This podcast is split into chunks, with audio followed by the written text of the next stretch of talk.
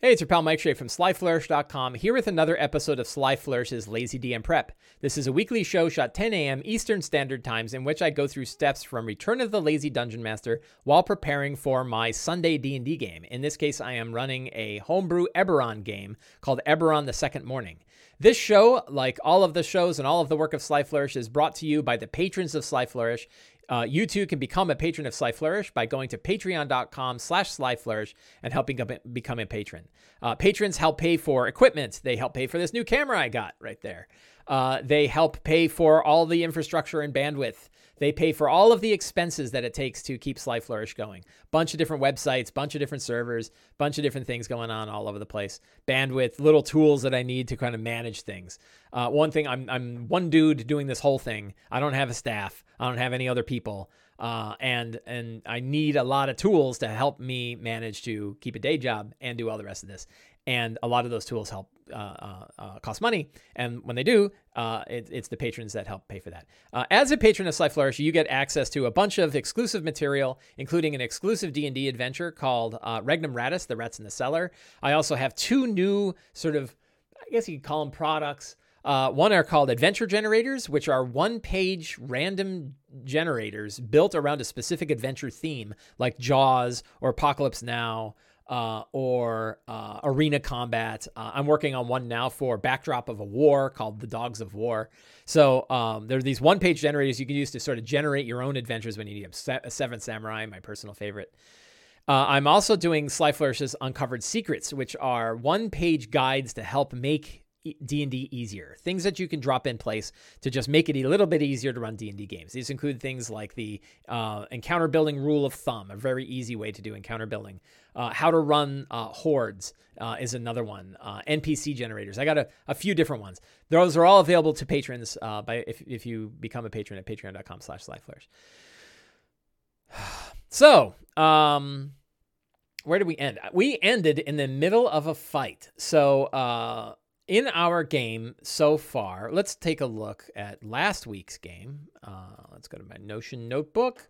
As always, my campaign is in uh, being i'm tracking my campaign in the tool notion if you go to notion.so you too can do it there's also a template available uh, i'm putting in the chat for uh, it's down in the show notes below if you're watching on youtube and if you are in the um, if you're in the uh, twitch chat you can read the article about how to do lazy D&D with Notion.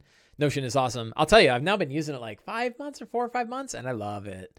I love it so much. It's a great way to do. It's very easy for me to do game notes. Like it's it's easier than pen and paper, right? And if it's easier than pen and paper, it's really in a good a good move. So we're gonna look at last week's adventure. Uh, that would have been the eighth. That sounds right.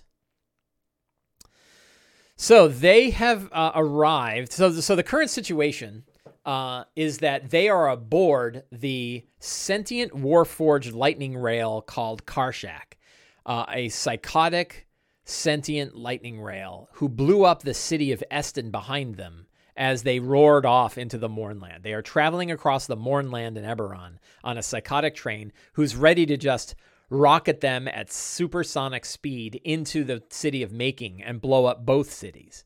Um, the players would rather not that not happen. They negotiated with Karshak and made, found out that Karshak had a mate named Mycenta who killed themselves.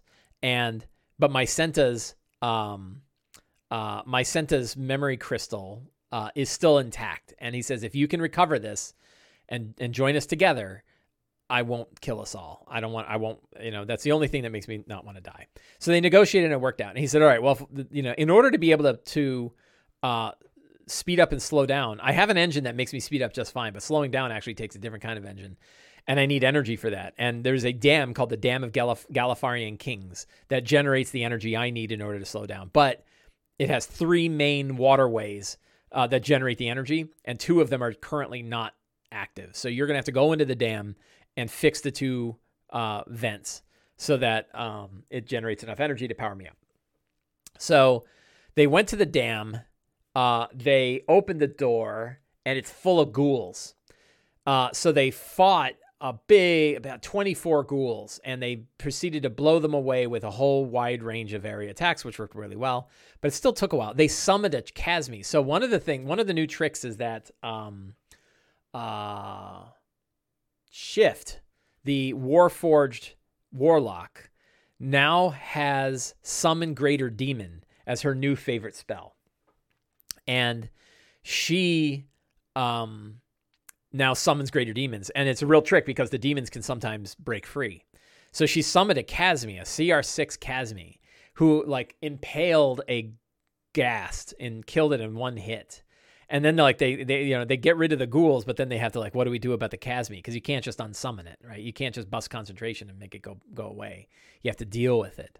So it's a dangerous it's a dangerous thing to summon a demon like that.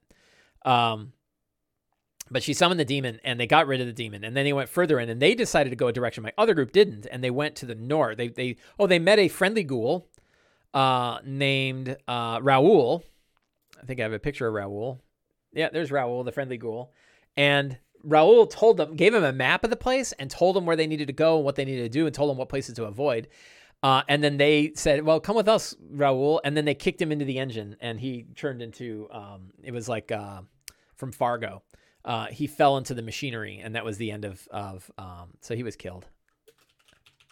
Killed. Uh, yeah. So they did not trust Raoul. They expected Raoul was going to turn on him, and whether he would or wouldn't, who could say? Right? Hard to say. Uh, so then they went to the north. Uh, let's go to our locations, and let's go to the Dam of Galifarian Kings, and we will uh, open this up so we can see it. So they then went to the High Lord's Hall. So they, they, they came inside the catwalks. They saw the overlook. I think they saw the barracks. They saw the armory and the watchtower. They, they kind of covered this whole first level. And they said, let's go down the stairs and into the High Lord's Hall. And in there, they faced two um, deathlock wights and a uh, bone wraith. A bone wraith? I think. It's a Tome of Beasts 2 monster. Very powerful Tome of Beasts 2 monster and uh, they started fighting it, and our our banner ran across. He he said, "Let's we got to stop that spellcaster on the other side." So he leapt across to the high, the other area and and was talking to the Bone Lord, and the Bone Lord pulled him close and said, "I'm not a spellcaster," and just started wailing on him. So now they're they they've got uh, they're in they're in a bad they're in a bad way. They've got they've got issues going on. Uh, in fact, I think if we go to the game notes from last week, I can see how far I can. We can take a look at what the battle looked like. So let's go to, and I should I should uh, copy and paste it over. Um, Sunday Eberron. If we scroll all the way down, so this is where I keep my notes, right? And here we go. Throne of the High Lord. So we have High Lord Mirowin, not named after Shawn Merwin, um, although everybody thought it was.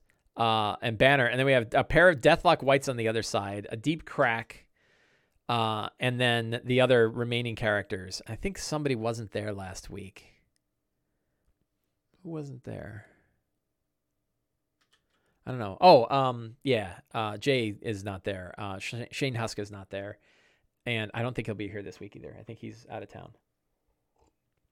He's doing a lot of traveling. Uh, so let's go and make a new note. So they are in the middle of the fight with the High Lord Mirowin, who is a uh, Bone Lord guy. We should go. I'll pull up the Bone Lord so we can take a look at it. And we're going to generate a new session planning template. And this is 15 November 2020. I'll go straight down in here. I don't need my other group. So we'll grab that and delete it. And then I will go down here and add the throne. So I've got the battles. This is my so let's talk about the. I always I like to talk about this. This is my text-based battle map. Uh, it is written in Markdown, which means if I copy it and paste it into Discord, it actually renders it with italics and strongs and makes it look good. So, what does this represent? We're just looking at this text here. And what this does is it shows two locations the throne of the High Lord, which is on the opposite side of the room, and High Lord Mirowin is there with Banner. There's a couple of Deathlock wights, but they're separated out by probably 10 or 15 feet, which is represented by the line break, the, the extra line break in there, right? Banner is not next to the Deathlock wight, nor is one Deathlock, Deathlock Wight next to another. Then there's about a 25, 30 foot distance and then there's a deep crack in the center. And on the other side of the deep crack are Saber, Chi, Shift, and Zarentir, also with some space. So blank space represents a 10 or 15 foot distance, roughly. It means they're not adjacent to each other. So you have Chi and Shift are together, Saber is off by himself, Zarentir is off by himself. The Deathlock Wights are off by themselves, and there's about a 30, it's actually a little bit more. It's probably a good 50 foot distance because no, it's about 30 feet, 15 feet across, and then, you know, some distance between it. And then in the other area is like another zone. And you have the Deathlock Wights are separated, and then you have High Lord Merowyn, and he's adjacent to Banner, right? So that kind of gives you a, a pseudo visual. It's a two dimensional battle map, right? Instead of a, or it's a one dimensional battle. It's a one dimensional battle map, right? It does not show left and right, it shows straight.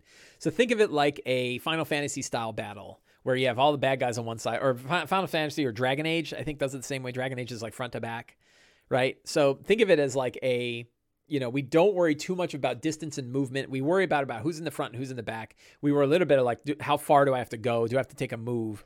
In this case, we have this like deep crack, which is 15 feet across, but anybody with a strength of 15 can leap across as long as they have some distance, right? So, uh, it means that it's like a couple of of, of um, move actions. What did I say? What were, what were the magic? What's the magic word? Is there magic words? I want to know magic words. Um, so like Saber, being a monk, has no trouble probably running across the. In fact, he run across the ceiling and get over to the other side. Uh, but like Chi or Shift, they might have trouble getting over there, right? And and Chi's little rocket thing would probably uh, little little uh, flamingo gun will have trouble getting over there. So that's how the one-dimensional battle map works. Um, and it uh, it's a really I've I've been using it now for months, and and I find it to be a really good, fast way of doing combat uh, without getting too tactical. I'm sure my more tactical players would prefer a more tactical approach than than I do in this, but it but it works pretty well. So anyway, so that's all set. Um, Strong start. We were talking about strong starts uh, before I started recording the show, and uh, with good questions about like what are some good strong starts for cities, and what exactly does a strong start look like. And I think the question really came down to like how do you set yourself up for a strong start between sessions?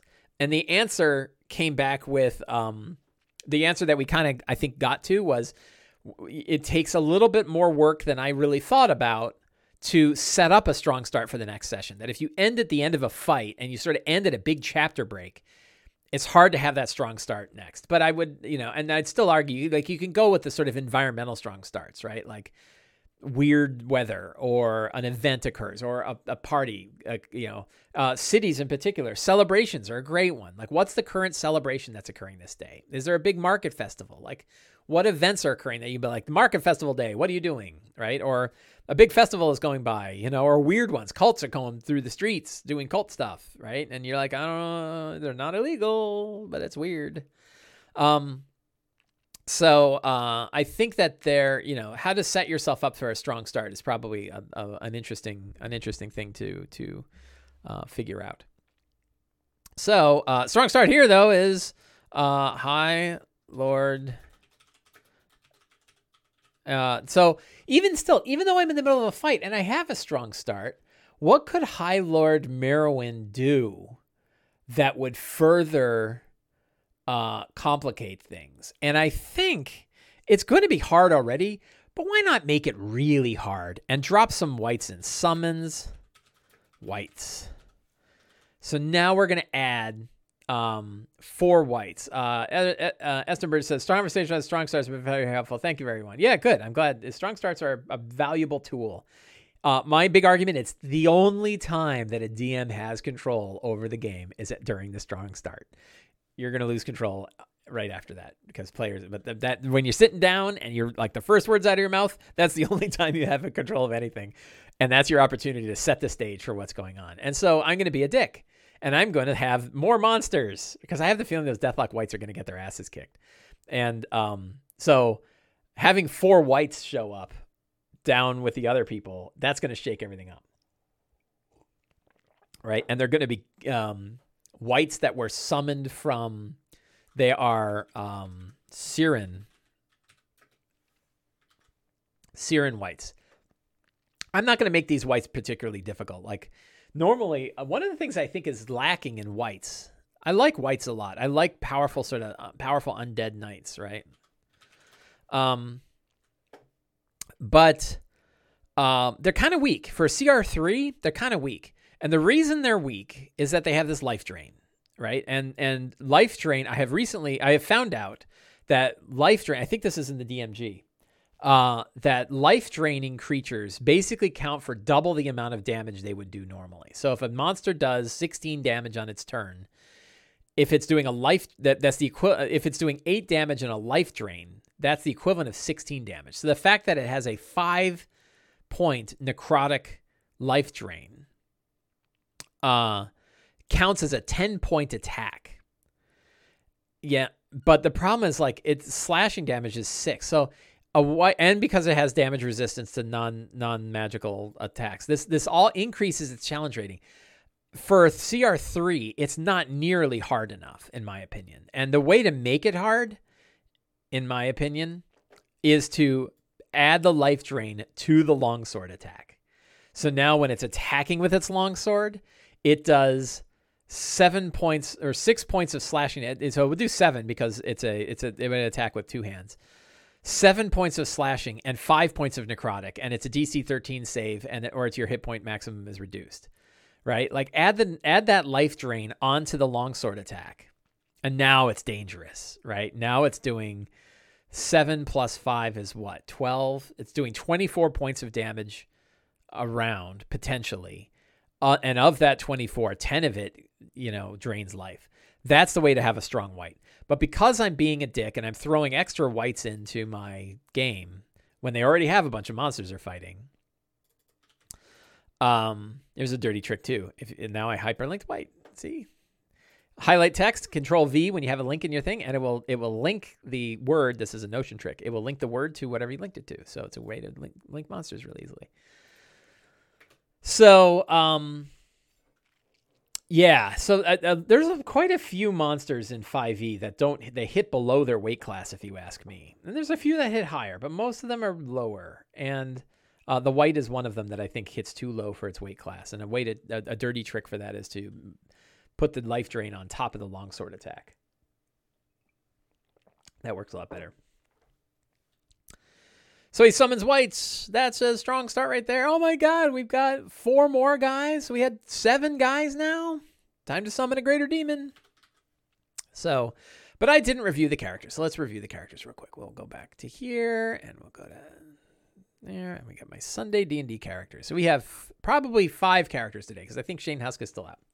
So we have Zarentir Delander, um, Dragon Mark member of House Delander, Storm Sorcerer, Storm Cleric, Storm Marked, all about the storms. Uh, I don't think there's so uh, they so so Zarentir can probably uh, recognize. Um, so one one reason to like review the characters up front is that it's a good way to kind of build your secrets and your clues around the characters. So uh, in in this example, uh, I can put in a secret and clue that Zarentir uh, that the energy uh, is controlled by elementals, and those elementals are out of alignment. Right? So this tells more about the dam, right? And he he will have the opportunity to learn more about the dam, and I think that works really well. Uh, Saber is a uh, shifter, uh, monk of the four winds, and bounty hunter and um, I think so. It's probably not going to come up in this one, but I'll drop the secret that that Saber knows uh, Needle, uh, a bounty hunter of House uh, Thuranni. But that's probably not going to come up because uh, Needle's not going to be introduced. Who the hell's Needle? Needle is a assassin bounty hunter for House Thuranni who has uh, is currently protecting uh, Geneth de Orien, a House Orien dragon marked person who has Mycenta, the crystal personality of the other Warforged train that uh, that Karshak wants. I know This is what happens when you have campaigns that go on a long time. You get a lot of complicated connections, but it'll come up. But it's probably not going to come up in this. Um, it's not going to come up in today's episode, in today's uh, session. It's probably going to come up in next week's session. But you never know. Things go quick. Um, but the idea that he's connected, that that she's connected to Saber, I think will work really well. Uh, Shift is a uh, Warlock, Warforged, uh, one of the first Warforged ever created. She has a brother named Crash, and I think the secret is Crash um, is still in Shift's mind. He copied himself over. She can't get rid of him that easily. So I screwed up uh, one of the there was you know when you have a complicated this is where some of the lazy dm techniques can break down the lazy dm te- techniques in my opinion and in my experience and from reading and talking to lots of people who have used them they work really well uh, to be able to help prep a game quickly. They are not great. The, the, the, the principles of the lazy dm are not great for keeping track of a lot of campaign threads that go on for a long time. And i'll screw up. And one of the ways that I screwed up is that uh, I I mixed up Crash's crystal with the crystal that Crash had taken, which housed um, uh, uh, Chi's father, and Crash had told um, Shift that he was the only one who can unlock the dodecahedron, and then it turned out it unlocked itself. And then suddenly she's like, I don't need Crash anymore. And she pulled Crash out of her brain and flicked him away or, or, or you know, put him in a bag. And I was like, man, I had this really cool NPC. And as soon as she found out that he was no longer needed, she ditched him. And I felt like, man, that was an NPC that could have had some legs to it. And I, because I screwed a plot up, I mixed two things up. A thing happened a long time ago, and, and I just got them confused. And when I got them confused, I I made something easier than it should have been cra- I, I, and then one of the NPCs lost all this leverage that he had. And as soon as he lost the leverage, he was out of the picture. And I need him to get the leverage back again. And so, kind, I don't need to. Like, I could just let him go off screen, but I think there's more there. So, I, the idea that Crash is inside Shift's mind, I think, is, um, yeah, it was cool that she kind of pulled him out of her head. Her brother, right? This is her brother's memory crystal. She pulled him out of her head and dropped him in the bag. The problem with that is like she may never bring it back up again. And, you know, I think there's more there. So I think the idea, though, that she, there was a moment where she broke the firewall down between her and Crash. And I think he probably, I always think of him like AI, right? And she, he, he probably copied himself over, or maybe a part of him over. So the idea is like, he's not gone, right? That the crystal actually was empty. So, um, I think that that might be a neat thing. Um, it's railroading because does it remove her agency and her ability to get rid of him? I don't know. But he's such a cool character. I don't think she'll mind. I don't think the player will mind. She she kind of digs that that that that sort of stuff. So I I think it'll be okay. I just got to find the moment to reveal that. Uh, so that's Shift. Uh, Banner is a warforged uh, paladin of the Becoming God. He met fellow members of the Becoming God earlier. Uh, and I don't know that there's any major issues there. He is a former, uh, so this is a secret um, that the Lord of Blades uh, is active in making. So the city that they're heading towards, the Lord of Blades is active there. And that's important because Banner used to be a member of the Lord of Blades and then left them because they're a bunch of psychos. Um, Shane Houska isn't going to be there, uh, which is a bummer. He's a great, great character, great player. Um, but he is on. Uh, uh, uh, the player is uh, traveling and cannot uh, cannot play. and then we have Arwen Chi Sizu, whose father is inside Banner now. So Banner has a docent. Um, so a secret is that Karshak needs the docent uh, currently houses um, what's his name? Harun. Harun Sizu, who is um, Chi's father.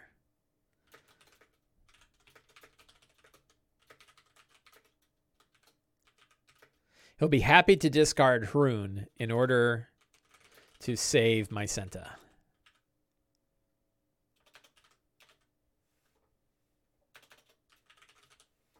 I don't know how the hell I spelled Mycenta. Come on, search. You can do it. There it is. Right? So there's a, a docent is an interface between the memory crystals of Warforged and their bodies. It's like a SCSI connector. It's like a like a, you know, eSATA. It's an eSATA connector. And um they have a docent, and inside the docent they've put Hrun. And so Hrun is talking to the group. Hrun is is Chi's father and knows a lot about a lot of a bunch of things. And but the truth is that Karshak wants the docent empty. He doesn't care about Hrun, which means they're gonna have to make a choice about what they do with Hrun.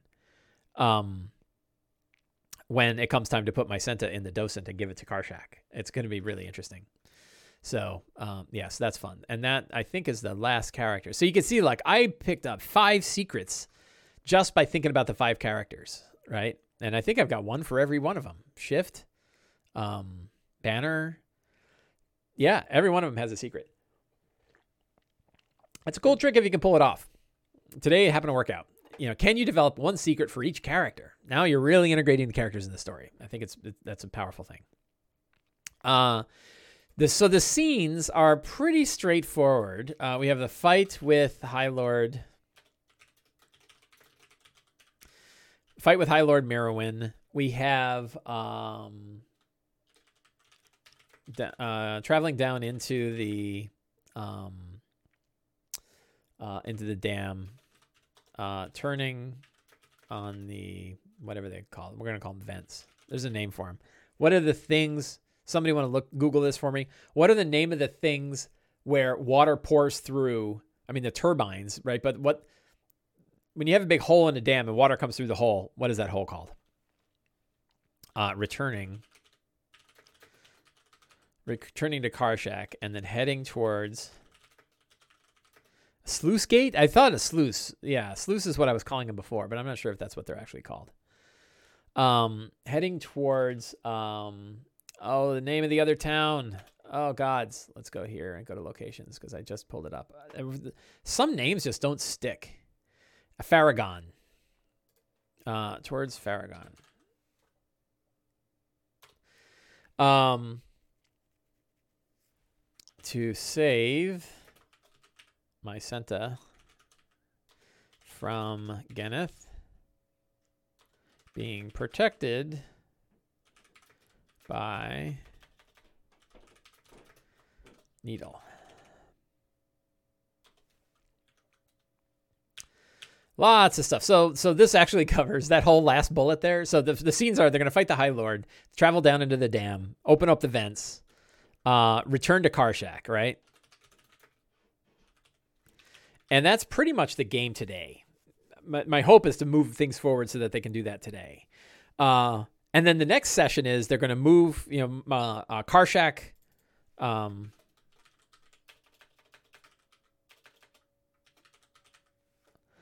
Karshak uh, roars towards the city of Faragon so the characters can save Mycenta from Geneth D. Orien, who's being protected by Needle at the Academy. At the Academy of Eberron.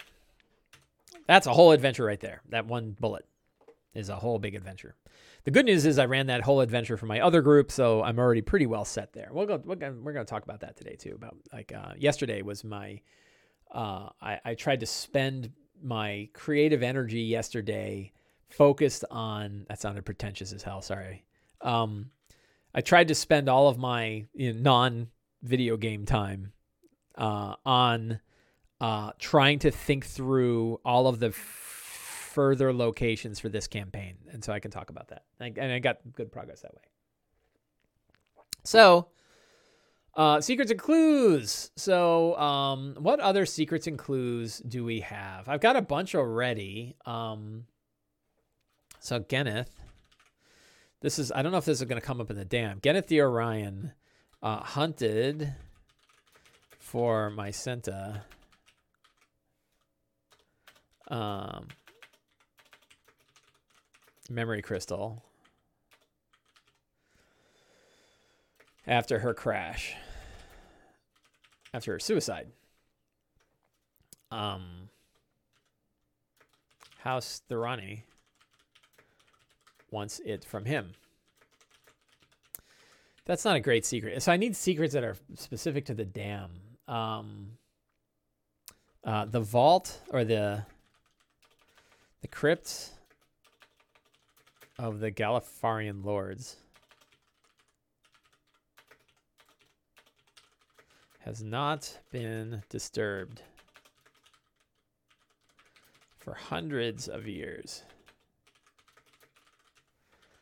Um, the corruption of the water, I can't spell corruption. The corruption of the water in making in um, the Mournland has um, what is it called? Corrupted the elementals that once ran the dam. Uh, what else? So I got two secrets remaining. Uh, what other things might they learn? So let's let's look at. Oh, so the locations are easy. So we're gonna do um, uh, Dam of Galifarian Kings, and we're gonna do Faragon, and we're gonna do Karshak. Um, and really these are out of order, so we're gonna just move that one up. There we go. So if we look at the Dam of Galifarian Kings, let's take a look at the map again. Pop open the map. Uh, is there anything else they need to learn here? Probably not. Like it's pretty straightforward at this point. Um, is there anything they could learn from the Siren King? So uh, I think they've already learned it, but I can certainly drop it into. Um, I can certainly drop it into a secret just in case, which is that uh, the Karrnath necromancers uh, twisted. Uh, Karrnath necromancers uh, twisted the uh, murdered and reanimated. I know they already learned this. Murdered and reanimated the High Lord uh, to break the spirits of the local Siren popula- population. Uh, uh, what else? Is there any other interesting secret? Something they could learn here? Um, how about a specific? The Karrnath. Karrnath Necromancer. We need a name for. Uh, what's a cool name for the Necromancer? Let's make some names. Random generators. We'll go NPC generator. Derwin, Pesos, Attila. Uh, I like that. Attila, right? That's a good name.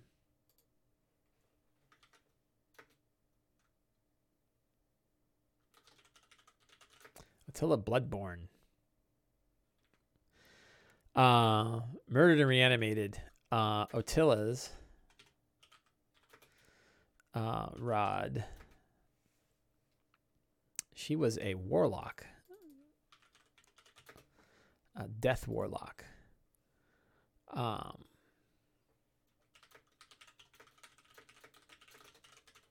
uh, her rod is still so now we've got it. So I want to drop a. Um, it's it's really time for um, a rod of the pact keeper,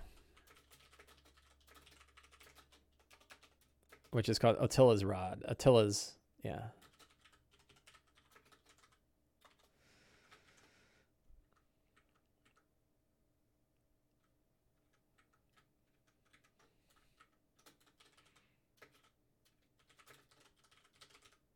Rod of the Bloodborne. Rod of the Pactkeeper plus one. Uh, that is going to be and and the the cool thing is that has a tie to Lady Illmarrow, who is uh, Shift's kind of mother, grandmother. Um, I like tying stuff together. So, uh, yeah, Lady Lady Illmarrow can see shift through the uh, Lady Illmarrow can see shift through the route of the Bloodborne. Or can talk to shift.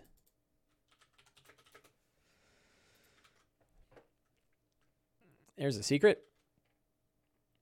So I want to bring Lady Illmarrow back into play. Lady Illmarrow is the head of the Emerald Enclave, or Emerald Emerald Enclave, head of the Emerald Claw. What the hell is the Emerald Enclave? Oh, that's the other group from Far, from Forgotten Realms. I wonder if they're the same. Um. So um.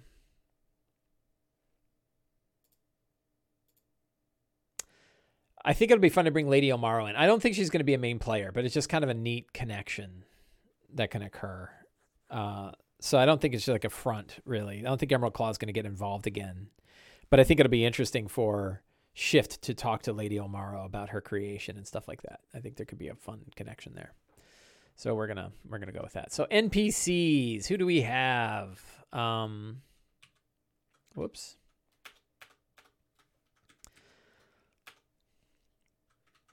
I screwed this up completely. Why is this? Yeah, there we go. Uh, NPCs. I don't think we have many NPCs in the dam itself. So we have uh, Haroon. We have Karshak. Uh, we have Lady Illmarrow. Uh, we have Crash. Um, she's the sequel hook. Yeah, maybe. Any other NPCs? Uh, we have Delois. Delois is uh, Crash's, or as Karshak's uh, conductor. Um, I think that's probably good. We have uh. We have Needle.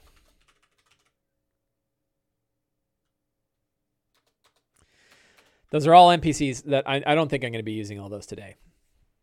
Uh, monsters, we have wights. We have Deathlock wights. Uh, and let's let's take a look at the um, let's see if I can pull it up here. Uh, da, da, documents, material. I am looking for my. I guess this was easier when I did uh, Tome of Beasts. Tome of Beasts. That's Tome Beast 1. Oh, that's why. I know why I couldn't find it before. It's because it's in my Kobold Press box or uh, folder. There we go. All right, grab that and pop it in here. Tome Beast 2 by Kobold Press. Uh, fantastic book of, of cool monsters you can add to your game. And uh, ours was the Bone. Uh, Bone Shard Wraith. Here it is. Um,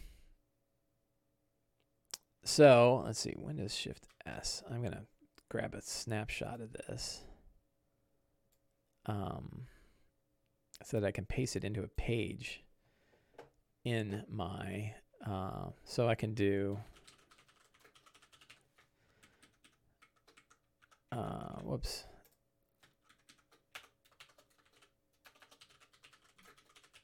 One cool thing is if you don't have a page, you can create a new page. So I'm going to create a new page. We're going to add it to the Eberron the second Mourning. And then I can go right in here and I think I can hit paste. And I have my Bone Shard Wraith stat block uh, ready to go. And uh, uh, what I can then do is take the Bone Shard Wraith and drop it into the campaign database. And now it's a database entry. So now if I go down here and I click on Bone Shard Wraith, uh, I don't know why it has this icon. I can add a better cover. Let's let's uh, grab a I'm not sure why I'm making an icon. In fact, I don't want to make an icon. Icons are dumb. Uh, I lost track where I was. So we'll just remove. There we go. But now I can tag him as a villain because it's database entry. And I think that that was the full. Yeah, it's just missing the. Let's try Windows Shift S again. Because I, I lost the title. Why did that? Ah, oh, that didn't work. Windows Shift S. Grab that. Here we go. Sorry, this is super boring, but I'm just grabbing a screenshot so that I can paste it into my uh, delete. And then there we go. So now I got a stat block. I don't recommend doing this for like every stat block. I'm sure some people out there are like, "Hey, cool, I can grab snapshots of everything." Don't bother. Just link to D&D Beyond and or link to your I I link to D&D Beyond. Um, and it just saves so much time. It's worth like the whatever it is, the $26 for the monster manual is totally worth it in D&D Beyond just to be able to like link to things and not have to um copy and paste stuff everywhere. So I have a Bone Shard Wraith it's linked in my database. Look, it's got a backlink. So I go doop and go right to the backlink. Um, any other monsters? I have uh, clay golems, and I have another Toma Beast monster. Uh, called I think they're called the corrupted. Um, corrupted elementals. Corrupted. Corrupt. Uh. Damn it! What is it? Thing. It's a uh, weird. Um.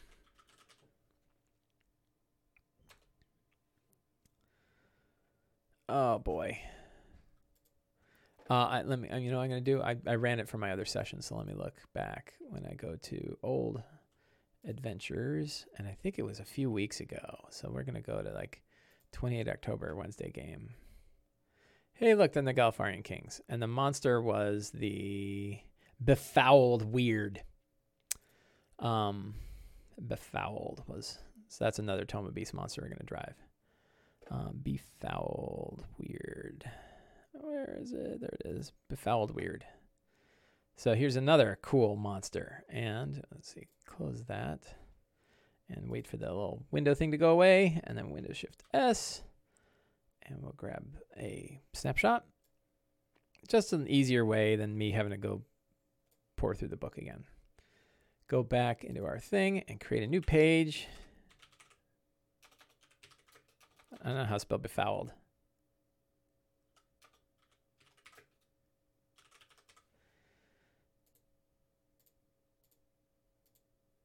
Uh, boy, that didn't work.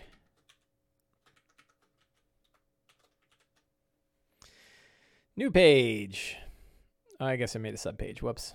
Whatever. Oh, I couldn't. Have, I screwed this all up. Oh my god, what am I doing? I screwed everything up. like I got a kimono cover.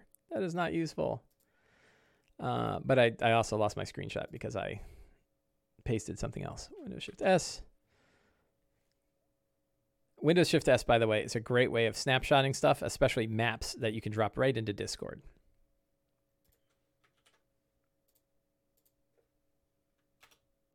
Now I've got to be befouled weird. Stat block. So Granted, it's a sub page, but whatever. Uh, so I can close that one. That was the old one. Uh, so now I have a sub page in here with a befouled weird. I think that's it for monsters. I think I'm good. I'm good on monsters. Uh, I already have the wight up, so I'll I'll do the wight. I'll I'll link the wight, and you can go and I can do Deathlock wight. Uh, I gotta say, I'm I'm not impressed with Deathlock Wights as a monster. They're not they're not the coolest, most effective monster. What happened there? Um, there we go. Everything linked, and Clay Golem was another one. They're just not particularly like Grave Bolt, life. Their life drain. Um,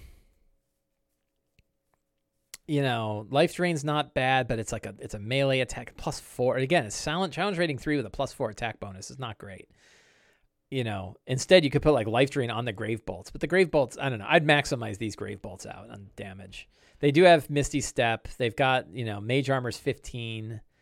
Uh, I think I gave them shield because I'm a schmuck. Um, but they're just yeah they they're another monster that that seemed to hit below their weight class and didn't have like the tools that I really wanted. Like Gravebolt should be Eldritch Blast level because they're warlocks, right? Um, and seven damage just ain't pulling it, right? Like that should be a you know a D10 would be at least eight damage, and that's 16 damage they could do a turn, you know, which would be a little bit better. And their spells are just a little weak for for you know like if you were warlock you wouldn't take these spells. Hold person like replace that with something. I don't know what lightning bolt. What is is hold person a second level? That's third level spell, right? No, that's second level. So I'd I'd find I'd find other spells for them to cast. Um, what level spellcaster are they? Wait, name spellcasting. It doesn't say what level spellcaster they are, but you can kind of judge from what spells they've got, and it looks like they are third level. They just don't feel particularly strong to me. Um. Um. Yeah. So anyway, I got my monster set up. Uh, any other treasure that I want to give? Uh, we could do a couple of relics. Go to my generators, and we're gonna do Eberron relics. Uh, old brooch of the traveler that casts plant growth. Grimy disc of the Aurum. Oh, I like that. Cast teleportation circle. That's a cool one. Drop that in there. And uh, Shining Ring of House of Atlantis, that casts Spirit Guardians. Warm String of Beads for Silver Flame, casts Expeditious Retreat. That's kind of cool. Um, and uh, we'll do, we'll go to our good friend donjon. And we'll do treasure, donjon, random treasure. And we have CR, they are CR9. Not that it matters because I think it's all the same. Um,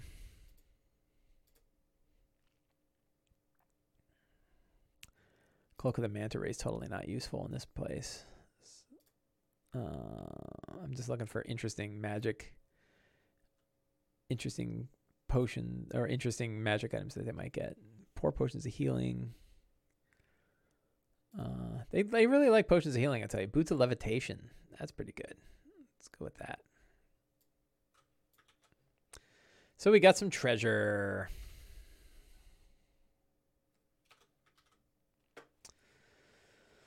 Boots of Levitation to be a fun. That's a fun one. Um, so we are all set. I, have got my treasure. You know, I'm not I, the, the only big piece of treasure I really want to give out is this Rod of the Pact Keeper because I've been wanting to give her a Rod of the Pact Keeper for a long time. Uh, got my monsters set up, including some sub pages, lots of NPCs, most of which are not going to come into play.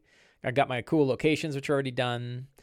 Um, so one thing about locations, and and you know, this is a trick I wrote about this on Sly Flourish this week, and I highly recommend th- this trick because it's really, yeah, this kind of gets into my my other little topic today, which is uh, prepping for the rest of the campaign.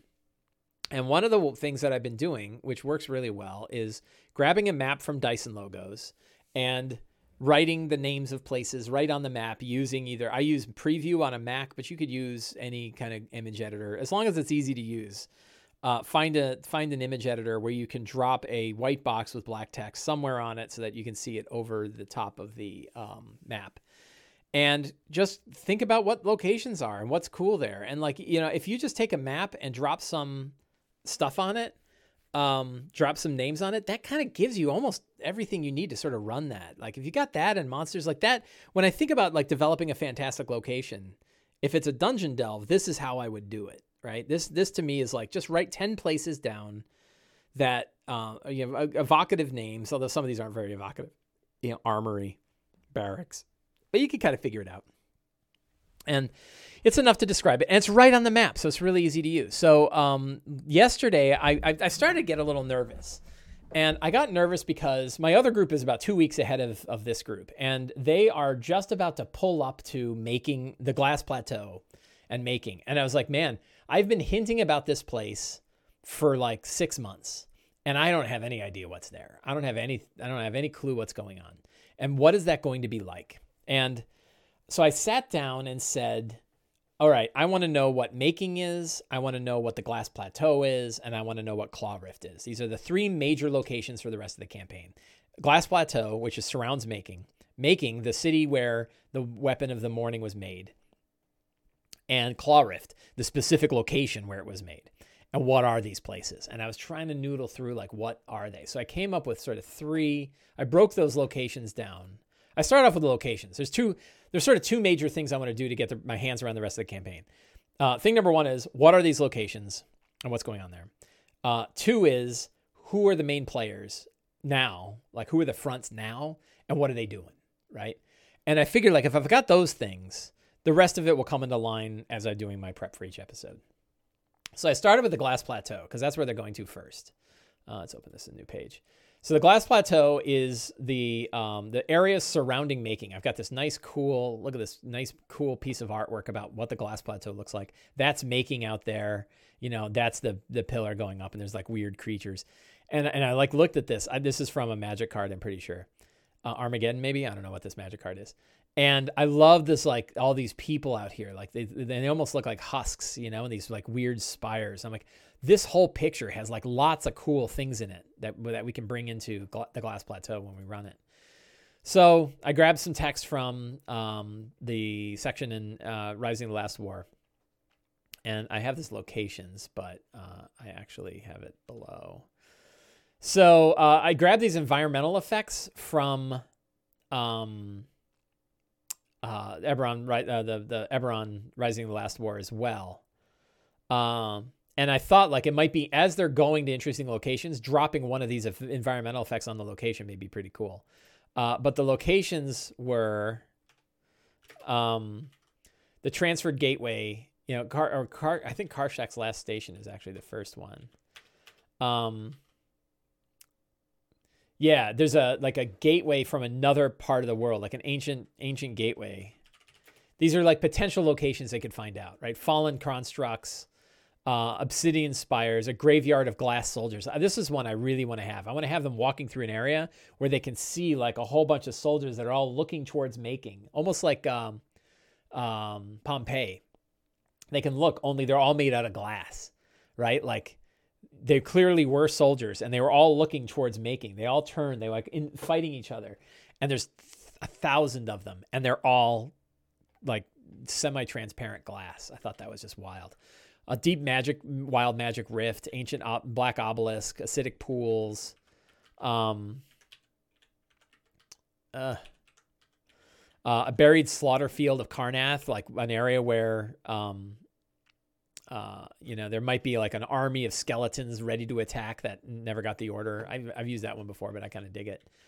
And then I threw a couple other ideas in here. And these are sort of like a D12 list of locations. And then I have a bunch of encounters. Who could they find? Uh, you know, and I'm I'm taking a lot of creatures from um, the blood uh, uh, Book of Flesh and Steel, which is uh, the Monte Cook Numenera based monster book for fifth edition and it had a lot of cool monsters. Here's another magic card. And I was like, "Ooh, look at that thing! Like that thing's really cool looking."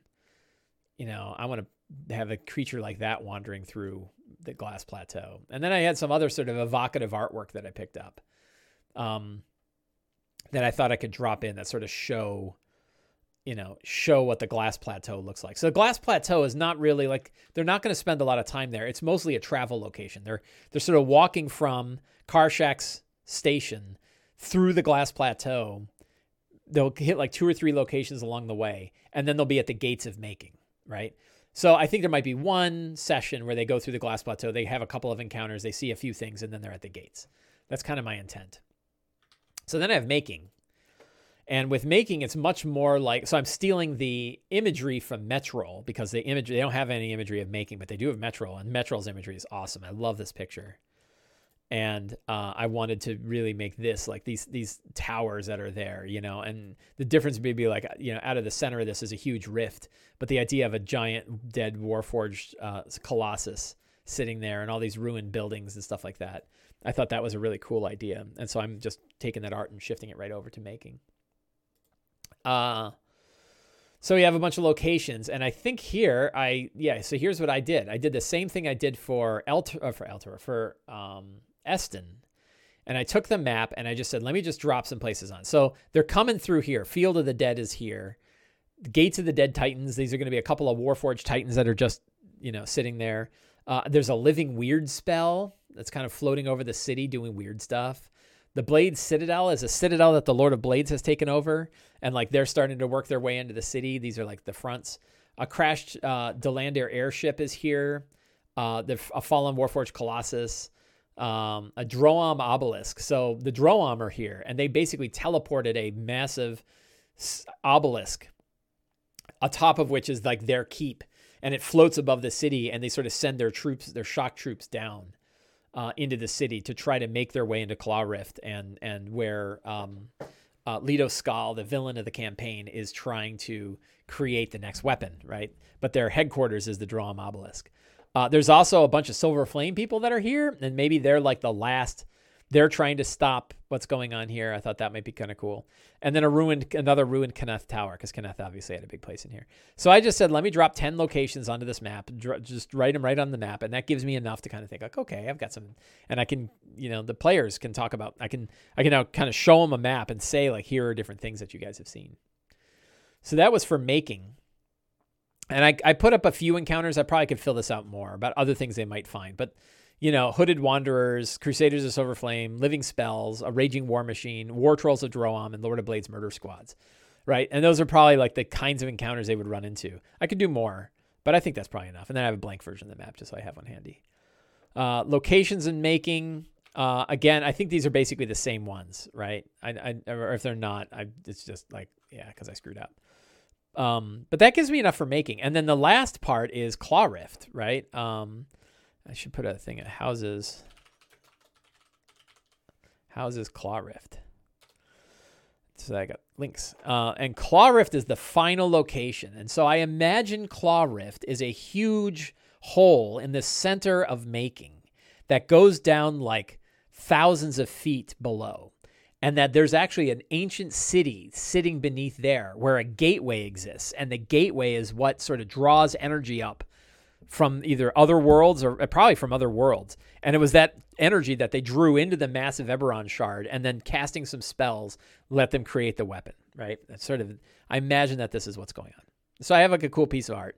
And then I, I kind of figured it out as three levels. It's sort of like my own mega dungeon that I'm creating here, right? And then the mega dungeon is you have your top level, which is sort of the the the the, the construct that surrounds the well. And it's like Chernobyl. You can't if you go into this chamber, you're going to get disintegrated, right? The energy that's pouring through this thing is so bad. You can't just climb down the hole and get down there. But there are elevators here. There are old lifts that still work.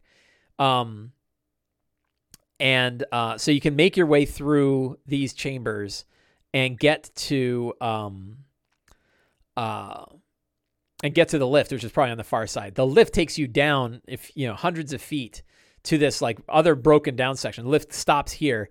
Then you have to sort of make your way through here. There's all kinds of insanity here. You actually cross over part of the rift here. Super dangerous. Make your way to the other lift on the other side. And that takes you the rest of the way down to this huge labyrinthine city. Uh, and it's down here, uh, probably right here, is where the business the business is taking place. So the characters have to sort of make their way. I don't, you know, not filling all this crap out, but I love this map. Great big Dyson map. Look at this size. Of this, you know, so much detail. Could go on forever with this map. And this is the city that they go into, the ancient city. I don't know what the hell who made it. I think it's probably a um, the city is now certainly overtaken by uh, Xoriat, and maybe it's a Xoriat city that made its way here, or or Xoriat cultists from hundreds of thousands of years ago made it, or something like that. I don't know. I'll, I'll keep thinking that through.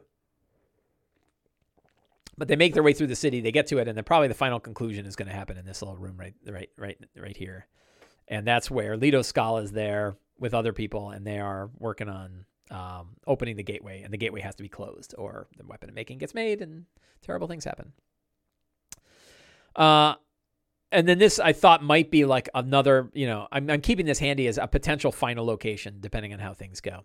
So I'm like, I have the maps. I didn't draw out all the locations. I didn't drop names on all these places of what they might find. I can kind of worry about that later.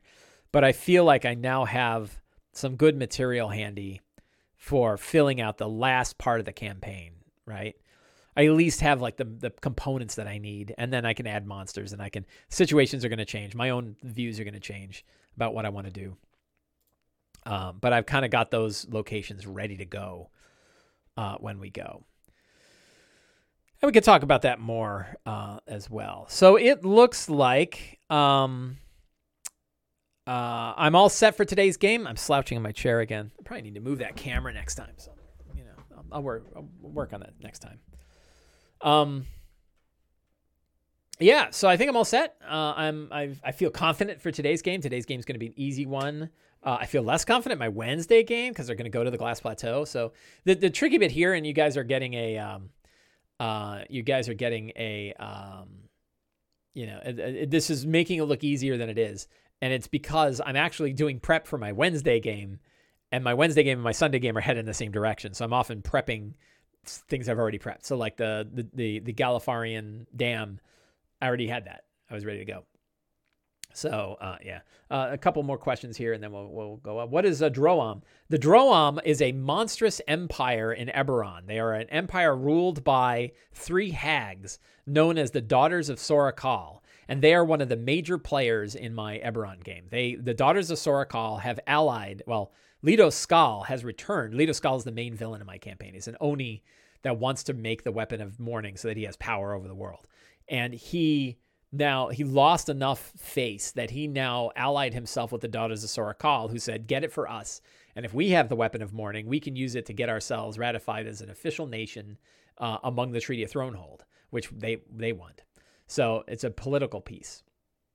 Uh, so uh, yeah. Anyway, so I am all set. I feel confident in my game. Uh, I hope you guys have enjoyed today's episode. Uh, thanks to all of you for coming. Thanks to the, again to the patrons of Sly Flourish for making it happen. And uh, I will be back on next Sunday, and we will see how things went. Thank you very much. Have a great week, and uh, get out there and play some D and D.